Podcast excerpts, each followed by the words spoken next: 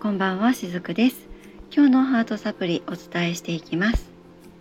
えー、今日お伝えしていく内容はですね、未来の自分を今見る、そういったお話を、えー、させていただきたいなと思います。えー、先週ですね、あの今ここに生きるって、まあ、そういった話のそういったこうことに関連したお話をですね、先週の木曜日金曜日あたりからで、まあ、昨日にかけてもちょっとこうその関連づいたものをお話しさせていただいたんですが、今日お話ししていくのは同じその今ここを生きるっていうの、まあ、そういったエッセンスもあるんですけれども、えー、未来の時間を今見るっていうことをですね、お話ししたいなと思っているんですね。で、これは、えー、よくあるような、まあ、こういうふうな未来になりたいなとか、えー、こうなったらいいなっていう希望をその未来に投影して未来を思い描くっていうものではなくて、もうこうなった、私の未来はこうなったっていう前提で、えー、もう自分がそれを未来に持っている、未来の時間で、えー、叶っているっていうところから今を見るっていう感じなんですね。ちょっとこう伝わりづらいかもしれないんですけれども、今この瞬間にもうその未来の想定を今ここで持っているっていう、そんな感じです。えー、以前ですね、私こんなことがあったんですね。えー、とある会社さんからそのこの私のしているこのサロンをですね、えー、まあ雑誌に掲載しないかみたいなお話を、えー、いただいたことがあったんです。で、私その当時まだそのなんて言うんでしょう、あまり、えー、そういった業界に詳しくなかったんですね。その広告業界っていうんですかね。なのであのあ私のじゃあこのサロンのことを載せてもらえるんなら、じゃあちょっとお願いしようかなって、じゃあそのお話聞きますみたいな感じでこうふたつ返事で、えー、お返事をしてしまったわけなんですが、よくよくお話を聞いているとそのね、えー、掲載料がかかるらしいんですね。まあ、今考えれば当たり前のことではあるんですけれども、その広告掲載料みたいなものがいるっていうお話だったんです。で、えー、しかもそれはその結構ね有名な雑誌だったんですね。ベリーかなんか、もうちょっと年上の年齢層の方だったか、ちょっとよくはっきりは覚えてないんですけれども、まあ、本当にファッション誌だったんですね。で、それに載せてもらえるんだったら、私はあの自分のねこのサロンでさせていただいていることをえ皆さんに知ってもらえる機会だって、ちょっとこのぬか喜びしてしまって、まあ、ふたつ返事で返事をしてしまったんですが、えー、よくよく、まあ、その一番初めの担当者の次の方、まあ、詳しくねお話をしてくださる方にバトンタッチされた時に、いやいや実は広告掲載料がかかってみたいなお話があったんですね。で、もうその時にあもう私それはそこまでして、えー、載せていただかなくてもいいわって思ったわけなんですね。まあ、もちろんそれはの全国版の雑誌でもありますし、えー、私も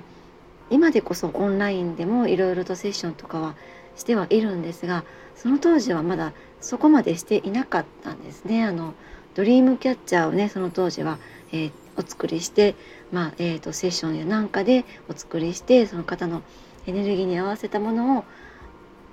お届けしてっていうものをねしていたわけなんですが、まだまだねそういったこう結構、ね、地道な活動をしていた時期だったので、あの掲載料をねお支払いしてまで、えー、自分のそのサロンのことを載せていただくって、そこの考えは全く自分の中になかったんですね。で、あもうこれお断りしたいなって思ったんですけれども、その一番初めに私にお話を持ってきてくださった方のその次の方が結構ゴリゴリ押してくるタイプの方だったんですね。お話をいやいやもうこれは全国版なので、えー、載せておくといろいろメリットがありますよみたいな感じでこうわーわーわーわー言ってこられたわけなんですが、もうその時点であもう私は結構ですって思っていたんですね。で、まあ、一旦はその時にお電話を切って、その後です今日のこの本題に入っていくわけなんですけれども、もう私はお断りしたいっていうのが頭にあったので、じゃあどうしようかってその時に考えたんですね。でももうあの答えは自分の中で出てきるわけです。お断りをすると、そうしたらそのどうしようかって考えるよりも、もう先に断って、えー、すっきりとしたその未来を想定したんですね。えー、一番初めにメールをいただいた方ですね、私にこのサロンのことを掲載しませんかってさらっと、まあ、メールを持ってきてくださった方にメールをお返ししようと、で一言だけ今回のお話は、えー、なかったことにしてくださいとお断りね、丁寧にお断りさせていただこうと思ってですね、あのそれだけをアクションを起こして、あとは、えー、もう何事もなかったかのように、あ、向こうも分かりましたということでまた元の生活に戻ろうと、まあ、そういった未来をバーンと想定して想像したわけなんですね。しっかりとそれを想像して、あとはその間にあのどういったこうやり取りがあってっていうことはもう全くこう自分の頭の中では想像しないようにしたんです。ただ結果だけを頭の中にしっかりと想像して、そしてお断りのメールを送らせていただいたんですね。そしたら、えー、にさんにち後ぐらいかな、あ、わかりましたっていうことで、えー、心よく私のそのキャンセルの申し出を快諾してくれたわけなんです。で、あのこれってですね、でどういうことが起こっているのかっていうと、もうね、自分の願いはビシッと決まっているわけなんですね。それをとにかく、えーまあ、宇宙に預ける感じです。もう私の未来はこれだって決めたら、それだけを漠然とストレートに直球で、まあ、願いとしてと言いますか、自分の希望としてポンってこうお空に投げかけるんですね。もうそれだけで実は良かったりします。その間のプロセスをああしてこうしてこうしてとか、こういろいろいろいろ考えちゃうと、なんていうのかな、あのな野球で言うと、例えばこうストレートで勝負できるものがボールを投げてみたりとか、あボールですかね、ボールを投げてみたりとか、えー、変化球を投げてみたりとか、あるいはその、えー、に塁とか、えー、いち塁の方にあれなんていうんですかね、送球してちょっとその向こうでアウトを狙うとか、そのいろいろと私の頭の中で考えてしまうよりも、もうストレートに直球だけを宇宙に投げかけるんですね。で、そうする方が実はその自分のエネルギーですね、エネルギーがド直球で宇宙に届くわけです。間でボールを投げてみたりとか、変化球投げてみたりとか、いち塁とかに塁とかにアウトを狙ってボールを投げてみたりって、そこにエネルギーを使ってしまうと、直球で行くはずのエネルギーが減っていくわけなんですね。そうすると、その自分のこうなってほしいなって想定した想像したその未来に向かうエネルギーがやっぱり半減していくわけなんです。私たちのこの感情とか意識っていうのはエネルギーそのものなので、もう自分が望む未来をスポーンって想像して宇宙にバーンって預けてしまう方が、実はド直球で届いてくれるっていうことはあるんですね。そんな風に実は日常の中でも、まあ、あらゆる現実の面でこういった感覚っていうのは使えたりします。えー、例えばですね、何かこうこうなったらいいなっていうふうに思うよりも先に、こうなったら嫌だなとか、こうじゃなくてもっとこうなってほしいからとかって、そんなふうにそのちょっとこう否定的なところから未来を想像するのではなくって、もう自分はこうなりたいんだっていう本当にストレートな思いだけを描くんですね。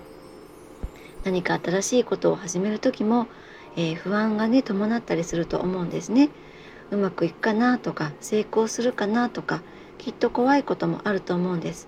でもそこで自分が楽しんで、例えば仕事やなんかもしていると、その新しいことを何かやっていて、でもうそういった楽しい未来を想定先にしてしまうんですね。見てしまうんです。不安をそこで持ってくるのではなくって、もう自分は未来で楽しくやってるよって、その今未来に抱いているワクワクっとした感覚ってあると思うんですね。何か新しいことを始めるとき、自分がやりたいことを始めるときって、そのモチベーションが一番初めにあるはずなんです。ただそれを未来に持っていったときに、どうしてもその間のプロセスのところを考えてしまうと、ああでもああなったらどうしようかなとか、もしかしたらこんなことがあるかもしれないなっていう不安のところを私たちってこれまでの経験をもとに引っ張り出してきてしまうんですね。